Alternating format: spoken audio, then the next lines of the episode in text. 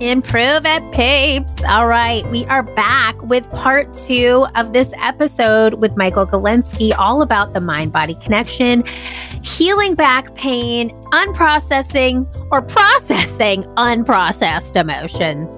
And I thought that this episode, again, needed two parts because it's so important.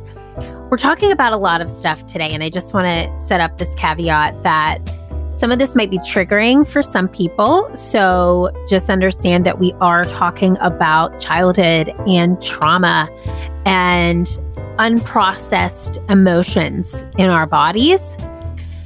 So listen in a safe space and know that this book is a part of a self healing journey. This film is a part of a self healing journey. And that today's guest is again, a part two of an episode that came out last week. So if you haven't listened to part one, make sure to do so. There's also some language in today's episode. So if you're with the kiddos, put some earmuffs on. Now, we talked a lot about in this very first episode Michael, how the film got made, Dr. Sarno. But I wanted to really hone in on Sarno himself before we dive in because Dr. Sarno came to understand this problem and predicted the epidemic of chronic pain beginning in the 1970s. Now, when he compared his patients' charts, he found that more than 80% of patients had a history of at least two other psychosomatic illnesses like ulcers, migraines, eczema, or colitis. And he thought that the stresses of life might be causing the pain. When he talked to his patients further, he found that most of them were perfectionists who put themselves under unreasonable amounts of unconscious pressure to be perfect and good. Ding, ding, ding, ding, ding, ding. Here she is. So I want you to really listen to today's show because I know a lot of us resonate with that. We are lifelong learners. We care about our people, sometimes putting the needs of them before ourselves.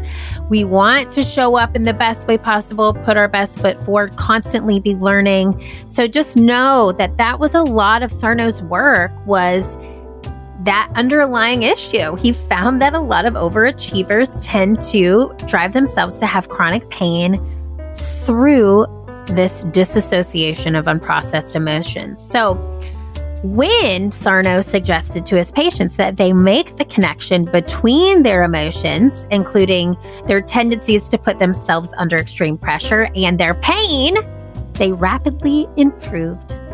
His visionary insights revealed that the unconscious mind was activating the automatic nervous system and that the repression of unconscious rage was a major contributor to pain. Over the course of his 50 plus years in practice, he developed and adapted his treatment into four best selling books, which have been translated into over 30 languages. Again, Michael Galinsky was a patient of Sarno. His father was a patient of Sarno, and Michael got to interact with Sarno quite intimately as they created this film. I can't wait for you to hear part two. Let's just dive right on in and get to improving it with Michael Galinsky, the amazing, brilliant mind behind the documentary All the Rage. Are you a leader searching for new and innovative ways to drive employee engagement and team morale through the roof? Do you want to create a company culture where everyone feels seen, heard, and valued?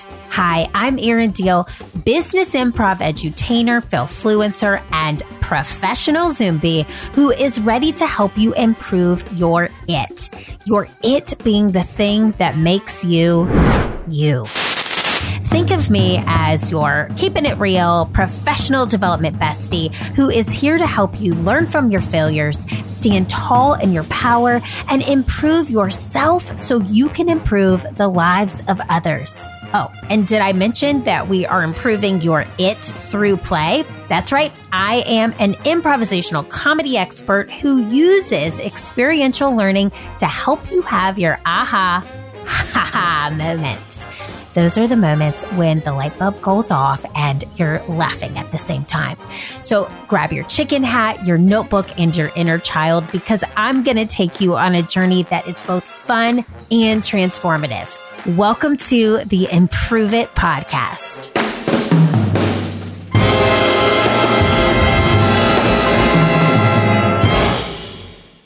I want to make sure we tell our audience too just about TMS and just how you can heal through identifying these psychological factors without drugs, without surgery, without exercise. And part of this, what I found really fascinating, and this is where I think a lot of people will resonate, is that we talk, he talks, Sarno talks a lot about how it's a lot of self motivated and successful people are prone to TMS. And you were talking, you got the house, you had the kid, you had this successful career, you had all these things going. And that's when you had the flare up of back pain. Can you just talk a little bit about the psychological aspect of the perfectionist, the overachiever, and how it relates to TMS? And if you identified with that as well, Absolutely. So when when you read Dr. Sarno, what you find out is that he so he was dealing with back pain, and he was had been taught all the standard care stuff like um, physical therapy, bed rest, traction. That's what they were doing, and none of it was really working. So he went to look at the data to see if there was any that supported it, and there was none. It was just what people had been taught, and it was standard. It, it was it's just what people did, and it, there was no data to say that it worked, and he saw that it didn't. So then he looked at his patients' charts and he found that 80% of them had a history of other psychosomatic issues, right? Like migraines, colitis, other stomach issues, skin issues, things like that that had previously been discussed as being stress related, ulcers, right? Yeah. Um, so then he went and he started talking to his patients more, right? Like we were saying at the very beginning of this, what's the first thing you should ask? What's going on in your life? That's what he started to ask. And he found that almost all of them would bring up something that was incredibly stressful, but would immediately dismiss it. So, you know, what's going on in your life? Eh, do you have any stresses? Well, I mean, my, my mother-in-law lives with us and it's, it's really wonderful because she watches the kids. She makes dinner sometimes. Yeah, but that must be really hard, right? To like not have your own space. Well, it is a little, and then finally getting him to admit that, yeah, it's really enraging. Wow. Well, I think that's the source of your back pain because you're living in a situation that causes you constant rage, but you have no way to deal with it. Oh, wow. Okay. And then they would get better. Yeah. They didn't have to do anything except recognize. That was, you know, at the beginning of his practice, he found that happened a lot. And he started to have incredible success just getting people to reorient. Then he actually found that people were getting stuck. And so he would send them to a therapist. And that would, he, he had therapists who understood what was going on that he worked closely with. Then he realized, you know what? people need to be able to talk about this. And he developed the journaling process. And then he's had small group meetings. And then he had success panels. So he's building all these tools that people could use. But the guy's doing it in a dark cave by himself with no colleagues to bounce any ideas off. So he was ha- struggling in the same way. Like he was in a completely enraging environment for 40 years, but having to do it all by himself. Yeah. And but even that gave him insight because he, he would often have psychosomatic issues and he would have to go sit and think, oh, it was that meeting. And then that issue would go away. Right. And so he just kind of insulated himself and just, you know, and even in that, because the culture wasn't ready. What's exciting now, right, is there are so many other doctors like Dr. Clark who wrote, uh, that's another book I found right when we started the movie. So we started the movie, there was nobody doing any of this and there was no, none of this was happening, right? There was no awareness. And, you know, then you have someone do the ACE study, right? That was started in 91. I think it came out in 99. And it wasn't until about 2010 that anybody started to pay attention to it. And the ACE study is the Adverse Childhood um, Experience Study, in which they, I think they had 184,000 patients. They asked 10 questions about possible adverse childhood events, which would mean like a divorce, single parenting, a drug addicted parent, other, uh, all kinds of different, like a, a, a parent dying when you're young. If you had four or more adverse childhood effects, you died 20 years earlier. You had like 150% more chance of getting, that's, that's an exaggeration, but it, like wildly more high chances of getting, um, heart disease and cancer. So, but it took a, and, and you had such a huge broad swath of people that it, it made it clear that these adverse effects affect everybody and they may manifest in different ways. So that's the beginning of trauma informed awareness, right? And there were people who understood this, but that's the science that started to show it. But it took years and years and years for that, that to move through the field. Now it's, it's general, there's a general awareness that trauma affects us. We talk about trauma informed all the time. That word was not in use when we first made the movie, which was now six or six years ago, almost seven years ago that we put out the movie. So yeah, it's almost seven years. So it's like in that time, awareness has risen. And so actually I'm finding even more that the movie connects with people because there's less resistance. It makes sense. Just like, you know, you said it's like the, um, reading the book, then watching the movie is the perfect combination. Because you read the book and people read the book and say, well, it makes sense, but it's not really doing it. Then the film kind of helps you, sometimes forces you to have an emotional experience. And that emotional experience is really an awareness. I, I know I'm just on this train, but I'll tell you one other thing. Like yeah. when I go and show the movie, and like I did a lot of touring with the movie at first, every screening, someone comes up and says, and literally it's word for word, I don't mean to bother you. And then I go, oh no, it, it's fine. And by the way, I feel it. It's right here. Cause you, are paying attention and you become kind of more, you're like, it's all stuck right here. And they're like, yeah. Oh. And then they start crying. And, but oh, they, oh, I could cry. yeah. As yeah. we have permission. We're not, we don't yeah. permission to be emotional in public. Yeah. But so they had this emotional experience in the movie and it stuck and they just were like, I, I don't understand it. I'm like, no, no, I, I'm aware of it. It's right here. Right. And they're like, yeah, it's okay to feel that. In fact, you kind of need to.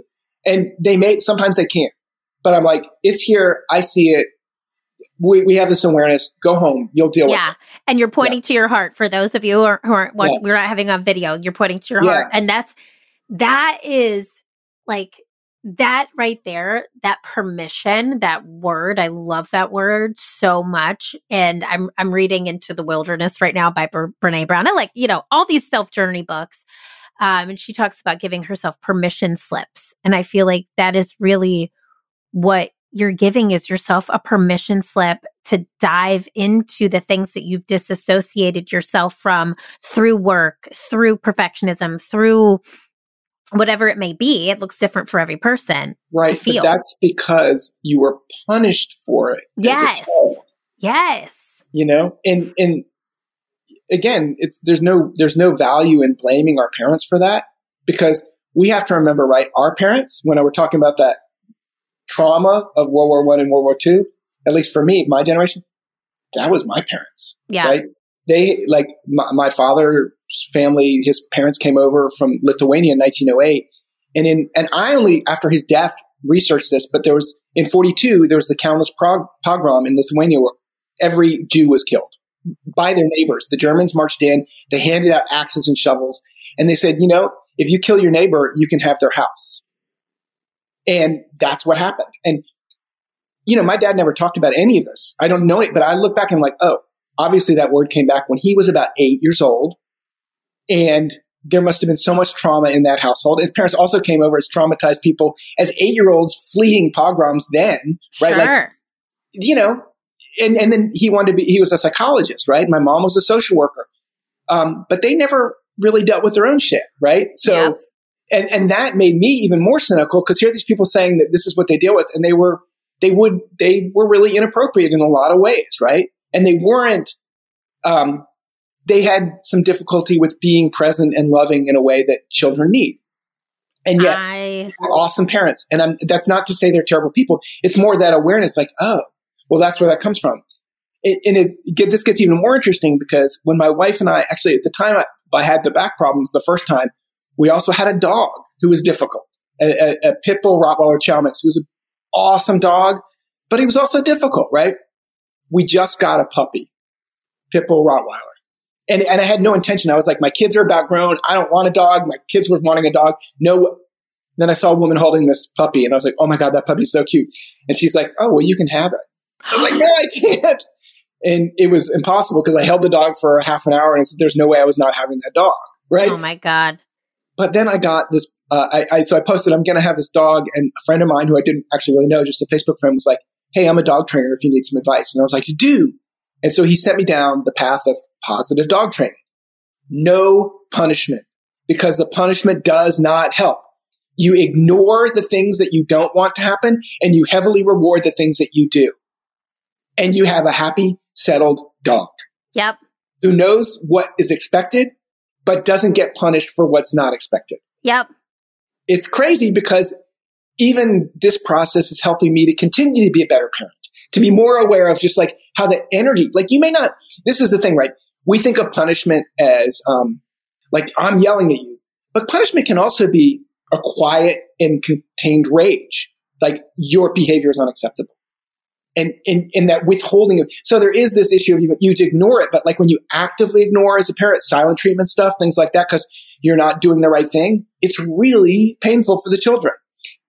Again, we didn't know it. Can't blame people, but you can ask people to remember it or now own that and continue to, to self heal even as 70 year olds. Yes. To be able to go, oh, yeah, you're right. Like I hear you're not blaming me, but I can see. And actually, if you try to talk to your parent now and you do it as a gift, right? I'm not blaming you, but I'm aware of this and I've learned from it. It may help you. They may not listen, but it may help. I love that so much. And I think that a lot of the behavioral things that you're talking about, they show up as parents, they show up as leaders, they show up as team members, they show up in so many different ways. And I feel like the positive reward, the rewarding, the good behavior. I'm a parent too. I have a three year old right now. Like, I'm doing the exact same things that you are doing with the dog training, and it's actually working. And I feel like I respond well to it Hey, Improve It Peep. I wanted to interrupt your learning really quick to thank you for turning into this show. Now, each week, myself and the entire Improve It team are working tirelessly to give you the content you deserve to help you use play to become your best self personally and professionally. Now, if you wanted to return the thank you, that's okay. You don't have to, but if you did, would you leave us a five star review on iTunes? It takes two minutes to leave five stars and maybe a comment or two on how this show has impacted you.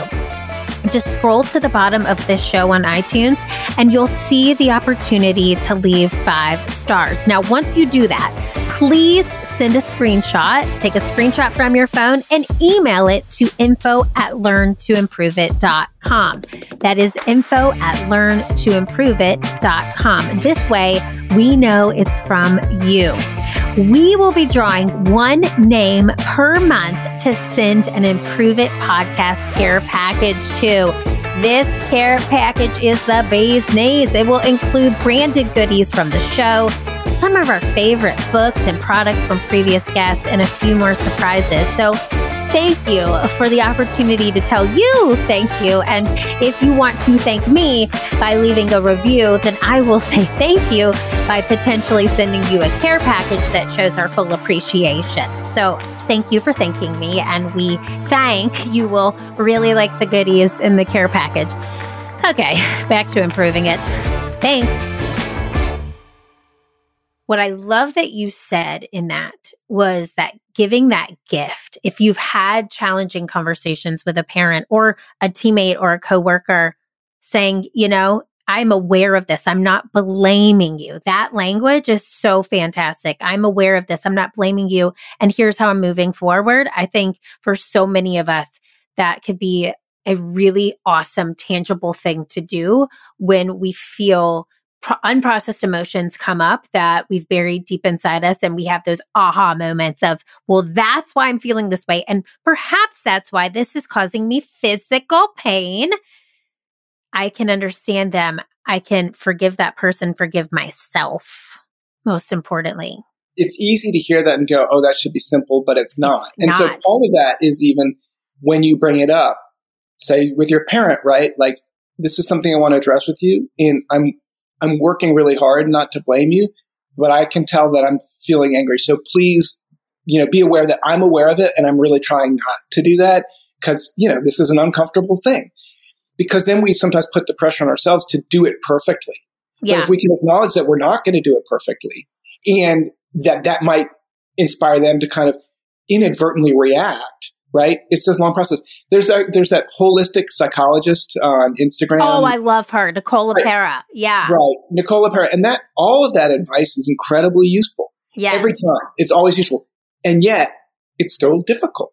Yes, and so yeah, I, I think that's a really great if, if anybody's working on this stuff to just follow that because it's really well laid out and um, you know, but it's also very personal to her as well. So yes, this stuff is personal. So sometimes maybe it's it's not going to really fully apply to us, but that's her being her personal journey, which is a little bit naked, but it crosses into that weird space where it's oh, it's the expert, but it's also personal, and those are hard. So we also have to be able to not fall into whatever thing it is. Like so, some people, for instance, like Dr. Sarno, we'll go back to what we're saying. His diagnosis was called TMS or tension myositis syndrome, and now people will call it the mind body syndrome use that same terminology. And the problem is with anything is people can become very like pedantic and very stuck in these ideas. Now you have to do it this way. But really, th- so the, the first line of our film is the stories that we tell ourselves about ourselves shape our sense of who we are. And that's foundational. If we realize that we're telling ourselves a story about ourselves, now some of that story is literally written in our genes. So it's a story that's feels so profoundly us. But that story is a self protective story. It's written in our genes because our genes are filled with trauma. And trauma tells us behave in this certain way to stay safe. And sometimes that safety isn't actually safe. It protects us in the same way that, you know, being in a little uh, den protects us. But in that little den, we don't have resources if nobody's bringing resources and we have waste and we're going to leave it in the den if we can't leave the den. So we want the protective space at times, but we don't want to stay stuck in that protective space. And, and the reason I'm bringing this up is TMS, that was a way of kind of illuminating these ideas, but we don't want to stay stuck in them. The last line of the film is when Dr. Sarno is leaving his office. He says, it all comes down to one simple idea. The mind and the body are intimately related. That's it. That's, That's it. the whole story. The problem we face is in modern 20th century, now 21st century culture, we have divorced those two things and said they aren't connected. And it can't be causing your physical illness. Your thoughts can't cause you illness. It's just not true. Now, that doesn't mean that your thoughts are the only thing and there's nothing physical going on. But if we don't understand how the story we're telling ourselves about ourselves shape our body, we're, we're screwed. Yes. Oh my God.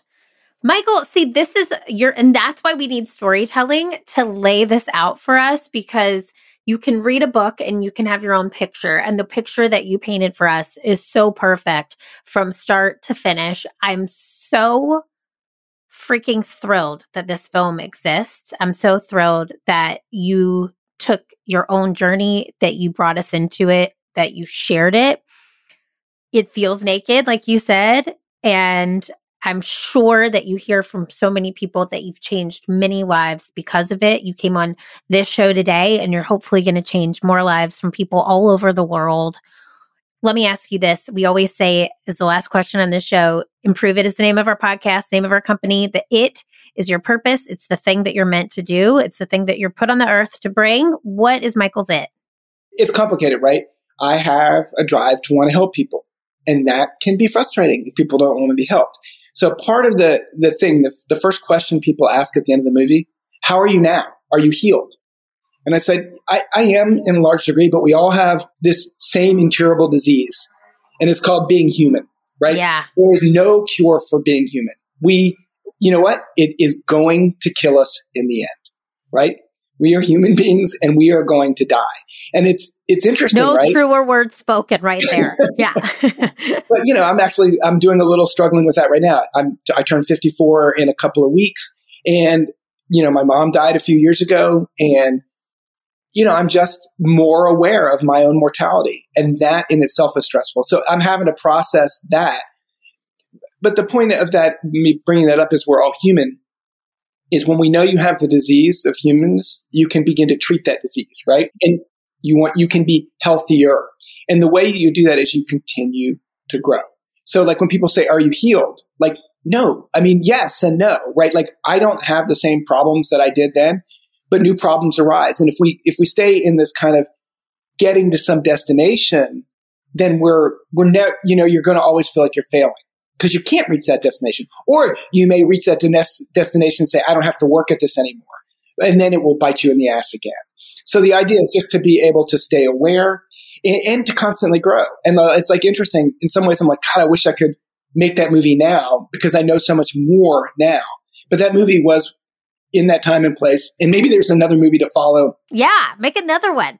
Yes. Yeah, it's hard. I mean, actually, I am starting another one and it's connected to what I was saying about genes, right? Like this stuff is written in our genes, so we can kind of blame our parents for the, their behaviors, but they were behaving the way they were because it was in their genes and because they were not brought up in very healthy environments as well. But those genes are really profound. So when I got out of college, I was a bike messenger. I worked for this animal rights guy. I did some production assistance and I was a sperm donor. And when I had two kids, I went into the hair salon on the corner and the woman there was like, you got to go for your boy. And I was like, holy shit, I probably have some. Because when I was a sperm donor, we grew up, my, my generation is, grew up in the 70s, free to be you and me, uh, it's all nurture, especially like my father was a psychologist, my mother was a social worker. It was nurture, which I was cynical about because they weren't great nurturers. But it was like you, if we just, if we educate children properly with love and care, blah, blah, they're all going to be fine. And I heard a lot about, you know, adoptive kids looking for their birth mother, never a birth father, because you thought it was the nurture. It was because they were in that womb, right? Not true. Wow. It turns out that the father's genes are just as important as the mother's genes. And I became aware of that. And that also those children need a connection to their biological. If it's the same thing as the, the trauma of like being told, oh, your birth parents don't matter, but internally you know they do, or you weren't even told you're adopted, especially you're not told you had a sperm donor parent, right? You, your body knows there's something that's not connected. Yeah. Yeah. Right? And so I started a long project about that. And I have all these characters I followed for years. But three years ago now, almost four years ago, um, I was actually in the emergency room with my mom. She had pneumonia and I didn't know what was happening. I got a text from my cousin saying, Hey, I just got off the phone with your daughter, Holly. Do you remember you were sperm donor? Oh my God. And I was like, Oh my God, that's her grandmother that's dying right there. But I texted her and said, I can't talk to you tonight because I'm in the emergency room, but I'll call you tomorrow. So I called her the next day. Three weeks later, we met. And, um, oh my God. There's no way I wasn't her father. you know? Oh my like, God. She is now my best friend. Oh. And, um, she is so much like my mother, who she didn't get to meet, unfortunately. Oh. But it just tells you so much. Because we, I, I didn't nurture her. Yeah. like, yeah. Yeah so much in your genes. She yeah. had a very difficult kind of childhood. Her mom was a little bit um, difficult, but also awesome person. But it was very, it was very fraught. And um, she's the first person in her family to go to college. So when she met me, she was like, "Oh, now some of this makes sense."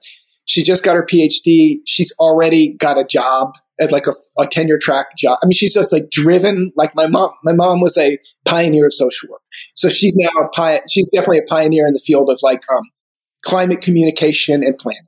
Wow, Michael, that is incredible. Right. And so it, there is, so that it is a continuation. As that movie gets made, it, which, you know, it's a long process. Part is I didn't film with her at all because I knew that the, the camera would interrupt the process of getting. Yeah, for sure. So now I think we're ready to do that. But, um, it's really wild just how much. And also, like, I have my older daughter and her are so similar.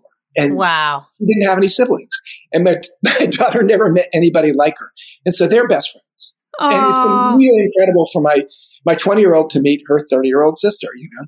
That is incredible. Thank you for sharing that. That is incredible. That is incredible. Okay. Well, I can't wait for this movie. I can't wait to share this story with our audience. I can't wait to just continue to watch the amazing things you put into the world. So tell people where they can find you if they want to learn more. Yeah, well, our website is rumur.com, R-U-M-U-R.com. And our most, you know, after all the rage, the next big project we worked on was this film about, or a, a series that's on ESPN Plus about the Savannah Bananas. And the reason it's actually really great because what we tend to do as filmmakers is we follow people who are pushing against systems. And you know, as I said, I'm, i was always kind of I was always against systems, and my dad was very cynical as well. But like, he wanted me to go into a system because the system was safety, and it, I was never able to. So all of our films follow people fighting against some. I mean, it's the hero's journey. Every one of them. Our first film is Horns and Halos about a guy, a, a punk rock publisher trying to republish a discredited biography of George Bush. Our second documentary was about some cop searching for a serial rapist. And our third one is about a guy fighting against the Atlantic Yards project in Brooklyn, which is where the Brooklyn Nets stadium is. They built it on top of his house, which was taken by eminent domain. Um, and, you know, then we have all the rage. So it's always these people fighting against expectation, and they're always going to face all this resistance. The truth is, truth will rise. And so when there are, you know, difficult things, we need people to resist power the key is figuring out how to kind of resist power without creating uh, negative. Neg- it's hard, and that's that's what the goal is. I think is how do you notice there's something wrong, and then don't fall into your trauma and go like that, but instead think, okay, what's wrong here, and how will I change this? Again, sometimes we're going to resist when in fact, oh, like we're going to try and push against a wall without looking around the corner and saying, oh, there's a door. Yeah. Right? Yeah. You know, and I guess that's the key is figuring out is there a door somewhere instead of how do I knock down this wall? I love it. Okay. Well, I'm so honored to have had you on this show and I'm so proud of you for just challenging resistance, putting yourself out there in the world and showing up with your story. Thank you so much for being a part of the self-healing series. And we'll we'll put all the links to everything that you mentioned in the show notes too. Thank you, Michael, so much. Right. And, and here's the really amazing thing, uh, just as the last little moment, but like, here we are, right? Your podcast is the self healing podcast. You're not alone. Yeah. There's a lot of people like you. And that is not to diminish it. It's to actually lift it up and say, you guys are all connecting and everything you're saying. The, we need, it can't be just one person saying it. It's got to yeah. be an army of people saying, Hey, this is normal. This is necessary. This is expected. Let's shift the culture. And, and we are reaching, reaching the tipping point, right? where your voices are spreading and then you're connecting. And it, now it's, it's really a shift that's taking place. I love it. Thank you so much for being here and for all of your wisdom. Like for real, thank you for just being you and being a light in this world and connecting us all. Thank you. Well, thank you. I appreciate the time and uh, giving me this platform to talk about these things. Yes, we'll have you back at some point. Thank you, Michael.